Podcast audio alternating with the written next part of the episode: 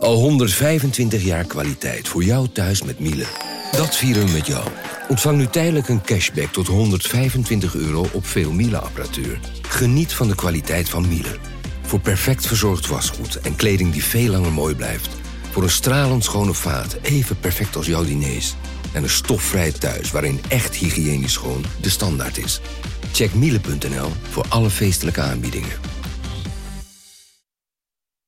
Ik ben al jaren ondernemer, maar waar moet ik eigenlijk allemaal aan denken nu ik voor het eerst personeel wil aannemen, voor het eerst ga importeren of voor het eerst een bedrijfslocatie zoek? Weet wat je wel of niet moet doen bij zaken die je voor het eerst oppakt. Check kvk.nl voor praktische stappenplannen. KVK, hou vast voor ondernemers.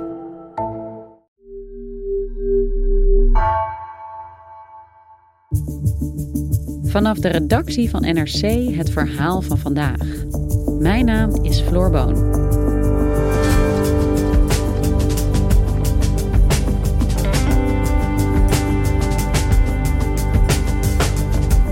Op de bodem van de oceaan, duizenden kilometers onder het wateroppervlak, ligt een schat aan kostbare metalen.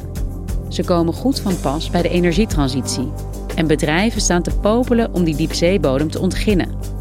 Maar wetenschappers vrezen onoverzienbare milieuschade.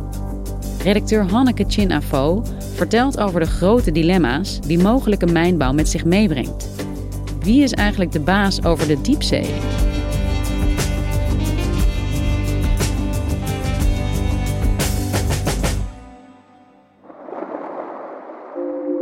Vlakbij een van de eilanden van Hawaii ligt een bijzonder stukje oceaan. Het is daar heel diep. Als je naar beneden duikt, zal eerst het water kouder worden. Na 200 meter kom je in de zogeheten schemerzone, waar nog maar 1% van het zonlicht doordringt. Misschien kom je onderweg nog een witte haai tegen, in theorie kan dat, of een potvis. En als je verder afzakt op zo'n 1000 meter diepte, kom je in de midnight zone. Daar is al het licht echt weg. En je komt in het domein van onder andere de lantaarnhengelvissen. Dat zijn vissen die een lampje voor op hun kop hebben. En dan, als je verder zakt, verder, verder, verder, op 4000 meter, kom je in wat de abyssale zone heet. Hier is het bijna 0 graden en is de waterdruk zo immens dat leven er heel moeilijk is.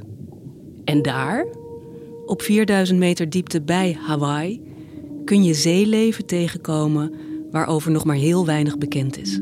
Oeh, look at that purple thing. Oh, another cuskeel. Oh, that's an octopus. That's an octopus? No way. It's an octopus. That's an octopus? All right. Cephalopods. Oh. Uh, some people in chat are saying this is a Casper octopus. Would that be correct? Oh, it could be. Wat zien deze onderzoekers hier? Waar hebben ze het over? Ze zien een klein wit octopusje dat doorschijnend is. En dat in de sociale mediawereld en bij de onderzoekers Caspar is gedoopt. Naar het tekenfilmspookje Casper. Dit diertje legt daar eieren op zwarte knollen die verspreid over de zeebodem liggen. Dit zijn soort stenen die kunnen zo groot zijn als een aardappel of iets groter. Er zijn er heel veel van in dit gebied. En die knollen die zijn heel veel waard. Die zitten namelijk vol met metalen die we heel hard nodig hebben hier op land voor de energietransitie. En mijnbouwbedrijven staan te popelen om af te dalen naar de diepzee en die knollen te gaan oprapen om die metalen eruit te kunnen halen. Maar daar staat altijd tegenover. Er zijn ook natuurlijk wetenschappers en natuurbeschermers die heel erg bang zijn voor de ecologische gevolgen van die mijnbouwactiviteit. En die zijn bijvoorbeeld bang dat Caspar, dat octopusje, dit niet gaat overleven. En zodoende is Caspar het gezicht geworden van de strijd om de diepzee. Ja, ik probeer me dat hier voor te stellen. Een soort knollen ter grootte van een aardappel die zo diep op die bodem van de zee liggen. Ehm, en daar zitten metalen in. Wat zijn dat voor metalen? Ze heten mangaanknollen, zo noemen we dat in het Nederlands. Uh, omdat er voornamelijk mangaan in zit. Dat is een metaal dat heel belangrijk is voor de accu's van elektrische auto's, voor in mobiele telefoons en in windturbines. Maar er zit meer in. Um, ze bevatten vaak ook koper, kobalt, nikkel en ijzer.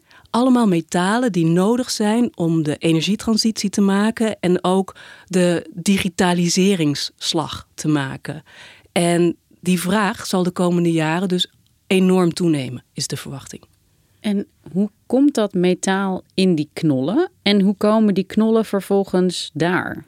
Het begint met dat metaaldeeltjes die in het zeewater zitten neerslaan op iets wat op de bodem ligt. Een heel klein uh, steentje of zandkorreltje bijvoorbeeld. En als dat maar miljoenen jaren doorgaat, dan groeit daar uiteindelijk zo'n knol uit. En waarom leeft nou juist zo'n klein octopusje als Casper daar? Op die knollen groeien vaak sponsen. En Casper, zien die onderzoekers, legt haar eieren op die sponsen. En hoeveel van die knollen liggen daar eigenlijk? Dat is onbekend. Er zijn een aantal zones in de diepzee waarvan bekend is dat er heel veel zijn. En het gaat waarschijnlijk om honderden miljarden tonnen aan gewicht dus. Um, in een van de delen waar uh, mensen misschien diepzeemijnbouw willen gaan doen, dat heet de Clarion-Clipperton zone, ten westen van Mexico in de oceaan, zou voor 6 miljard ton aan mangaan te vinden zijn. Kun je vergelijken? Wat, ja, wat moet ik me daarbij voorstellen? Ja, dat zijn van die getallen waar je natuurlijk moeilijk een voorstelling bij kan maken. Ter vergelijking kun je misschien denken aan de winning van mangaan op land. Die was in 2021 zo'n 20 miljoen ton in totaal. En als je dan bedenkt dat de vraag naar mangaan enorm gaat stijgen de komende tientallen jaren, dan kun je ruwweg berekenen dat we met wat er daar op dat ene gebied op de zeebodem ligt, we tientallen jaren vooruit zouden kunnen. Nou, als je het zo zegt, dan denk je handig. Hè? Er is daar iets voor handen wat we nodig hebben voor die energietransitie. Maar dit gaat wel over een diepzee van 4000 meter diep. Hoe kun je daar mijnen? Hoe kun je daar zorgen dat je knollen op een goede manier kunt weghalen ook? Je moet je voorstellen, er is een moederschip en daarvan wordt een voertuig naar beneden losgelaten. Dat rijdt met rupsbanden over de zeebodem en raapt dan die knollen op. Die worden dan via een buis weer omhoog gezogen. Dat is dus een enorme buis. En op dat moederschip worden dan de bruikbare delen al gescheiden van uh, onbruikbare delen. Dat is vooral sediment. Dat sediment wordt teruggestort in zee en de waardevolle delen worden meegenomen naar land. De techniek die dit mogelijk maakt is echt enorm ingewikkeld. En er is jarenlang aan gewerkt en nu lijkt het klaar te zijn.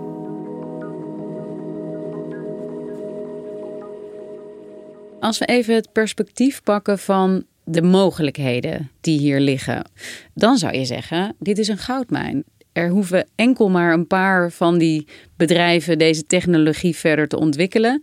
En uh, er is genoeg voorraad om voor de komende tientallen jaren om in die energietransitie te kunnen voorzien. Dat klinkt, als je het zo neerzet, als een heel goed idee. Ja, er zijn dus ook veel mensen, en met name mijnbouwbedrijven natuurlijk, die zeggen dat dit echt the way to go is. Dat het raar zou zijn als we dit niet zouden doen. En er is één bedrijf dat al heel ver is. Uh, het Canadese mijnbouwbedrijf The Metals Company.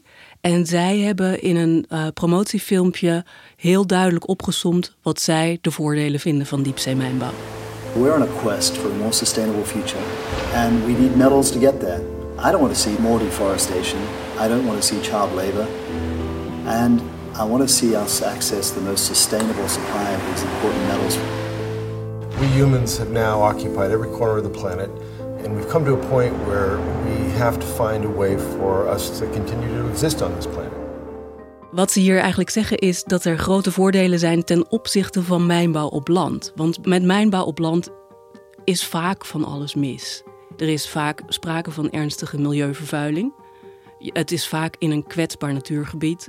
En in de praktijk, in veel landen, Bijvoorbeeld in Congo, waar veel van de kobalt vandaan komt, zijn de arbeidsomstandigheden slecht en wordt bijvoorbeeld kinderarbeid gebruikt. Ja, dus hier kun je eigenlijk opnieuw een industrie ontwikkelen uh, die geen last heeft van de slechte dingen die nu in de mijnbouw op land plaatsvinden. Dat is het verhaal. En het idee is ook dat het oprapen van die knollen op de zeebodem op grote diepte veel minder schadelijk zal zijn dan zeg maar, het openleggen van zo'n mijn op land. We are looking at a future which means more minerals and more metal demand. And for many reasons, going to the sea makes sense.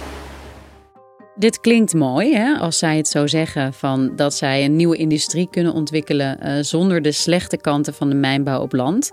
Maar ja, weten we ook zeker dat het zo goed zal gaan verlopen. En dat de ontginning van de zeebodem echt ja, zonder grote ecologische gevolgen zal zijn. Het eindeloos interessante aan dit onderwerp is dat we eigenlijk niet weten wat de gevolgen gaan zijn van diepzeemijnbouw voor de zeebodem en het zeeleven daar. Maar de vrees is dat het het zeeleven verstoort.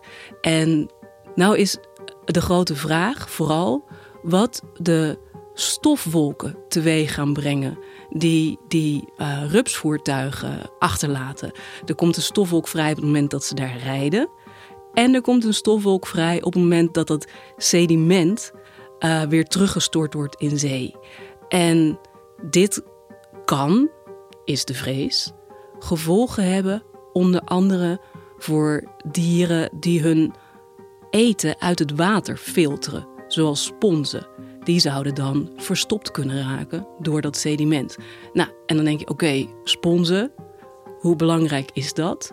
Maar dan moet je weer kijken naar de functie van de spons in dat hele ecosysteem. We weten bijvoorbeeld al dat er octopussen zijn die hun eieren leggen in die sponsen. Dus deze mijnbouwbedrijven kunnen deze hoop hebben, maar wetenschappers en NGO's zeggen: ho, wacht even. We moeten eerst uitzoeken waar we het eigenlijk over hebben.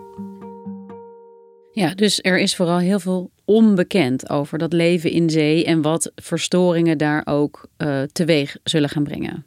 Ja, en een veelgehoord cliché eigenlijk in de wereld van marinebiologen is dat er minder bekend is over de diepzeebodem dan over de maan.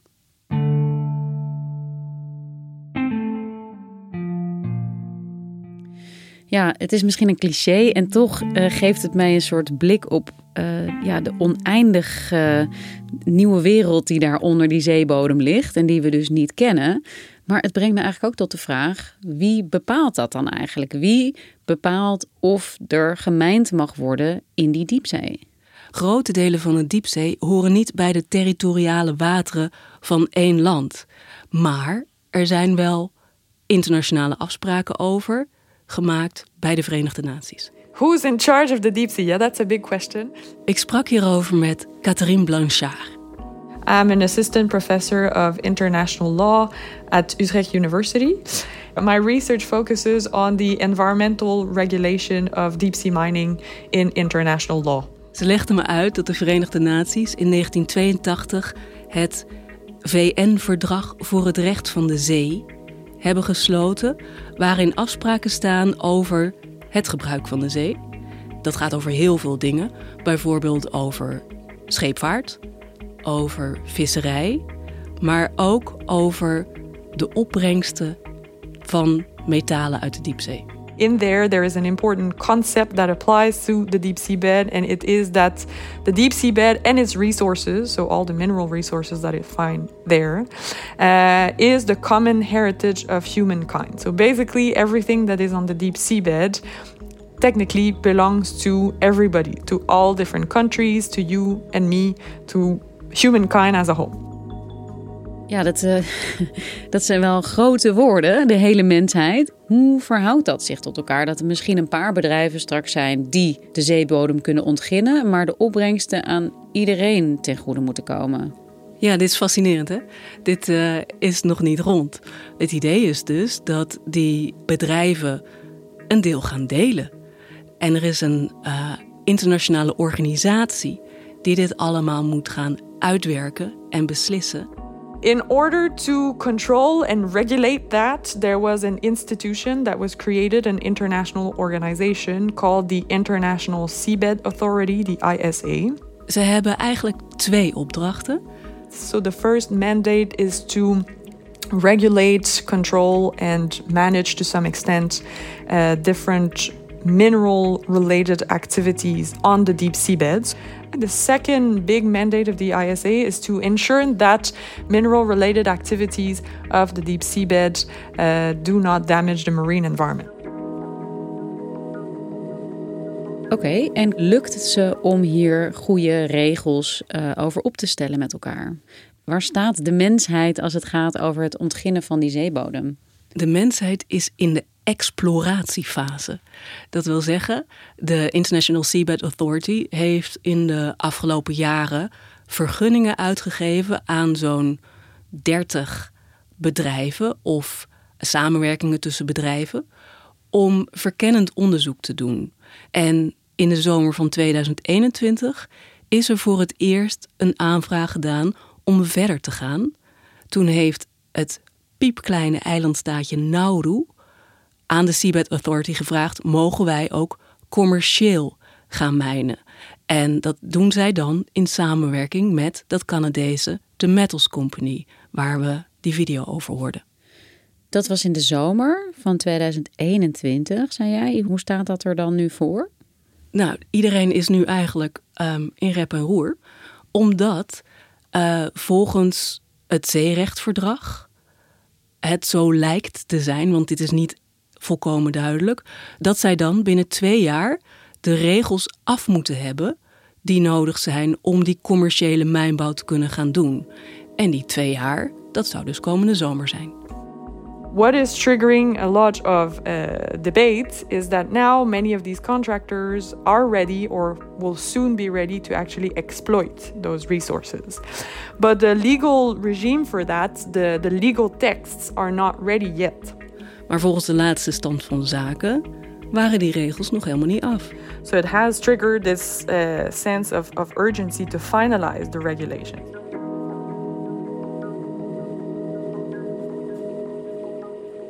Hanneke, deze week was er ook heel ander nieuws van weer een andere club van de Verenigde Naties die een verdrag heeft gesloten over het beschermen van de oceanen. Goedenavond. Meer dan tien jaar is er over onderhandeld. En het was nog even onzeker of het dit keer wel zou lukken. Maar het ligt er nu. 180 landen hebben een akkoord bereikt om overbevissing en vervuiling tegen te gaan. 30% van de oceanen zou beschermd moeten zijn en worden in 2030. Hangt dat op een of andere manier nog samen met dit proces van diepzeemijnbouw? Heeft dat invloed eigenlijk over of die knollen wel of niet gemijnd mogen worden? Nou, die vraag is eigenlijk nog niet te beantwoorden. Uh, dat verdrag dat gesloten is, dat gaat dus over de bescherming van 30% van de volle zee. En dat overlapt waarschijnlijk inderdaad voor een deel met gebieden waar diepzeemijnbouw in theorie zou gaan plaatsvinden. Maar het is niet zo dat in dat nieuwe verdrag nu duidelijke regels zijn opgesteld die die diepzeemijnbouw mogelijk zouden maken of juist zouden beperken. Het lijkt alsof dit verdrag, maar het is nog niet helemaal ingevuld, niet zo heel veel gaat veranderen aan de bestaande regels. En dat het toch vooral die International Seabed Authority is, die toch al de opdracht had om diepzeemijnbouw uh, niet te schadelijk laten te zijn voor het milieu, dat die gewoon zijn eigen taak verder moet gaan volbrengen. Dus we zwemmen in een soort niemandsland nog met een aantal bedrijven dat heel graag wil gaan exploiteren. En een hele grote groep wetenschappers die zegt: wacht, stop, doe het nog even niet. Ja, en die tweede groep die krijgt steeds meer tractie. Die roepen heel hard om een moratorium, dus een soort pauze van een paar jaar, die gebruikt kan worden om meer wetenschappelijk onderzoek te doen, zodat we beter weten waar het eigenlijk over gaat. Dus het is niet zo dat de eerste voertuigen al snel naar de zeebodem zullen afdalen, maar en dat zegt ook Catherine Blanchard, dat het gaat gebeuren ergens in de komende jaren, daar ziet het wel naar uit. So, of course, the exploitation is not going to take place tomorrow morning. Uh, it's also not going to take place, I don't think, later this year. But as I tell people, it's not uh, something coming out of a science fiction movie anymore. This is going to happen fairly soon. Je kunt zeggen dat we eigenlijk nu in een soort schemerzone zitten als het gaat om de besluitvorming. En hoe langer die tijd duurt, hoe langer Casper haar eieren nog in die sponsen op die mangaanknollen kan leggen. These two little, it's, are those its eyes? Beady little black things? Uh, yeah, yeah. Aw, Close enough. it's so cute. Wow. Wonder what he's thinking right now. Probably nothing. And don't underestimate the intelligence of cephalopods. Yeah. Looks like he's getting ready to They take do. off again. And now he drifts. Like a ballerina. Yeah. There he goes. Dankjewel, Hanneke. Jullie bedankt.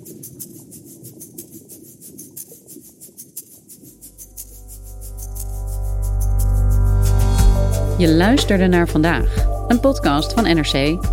Eén verhaal, elke dag. Deze aflevering werd gemaakt door Ruben Pest en JP Geersing. Dit was vandaag. Maandag weer.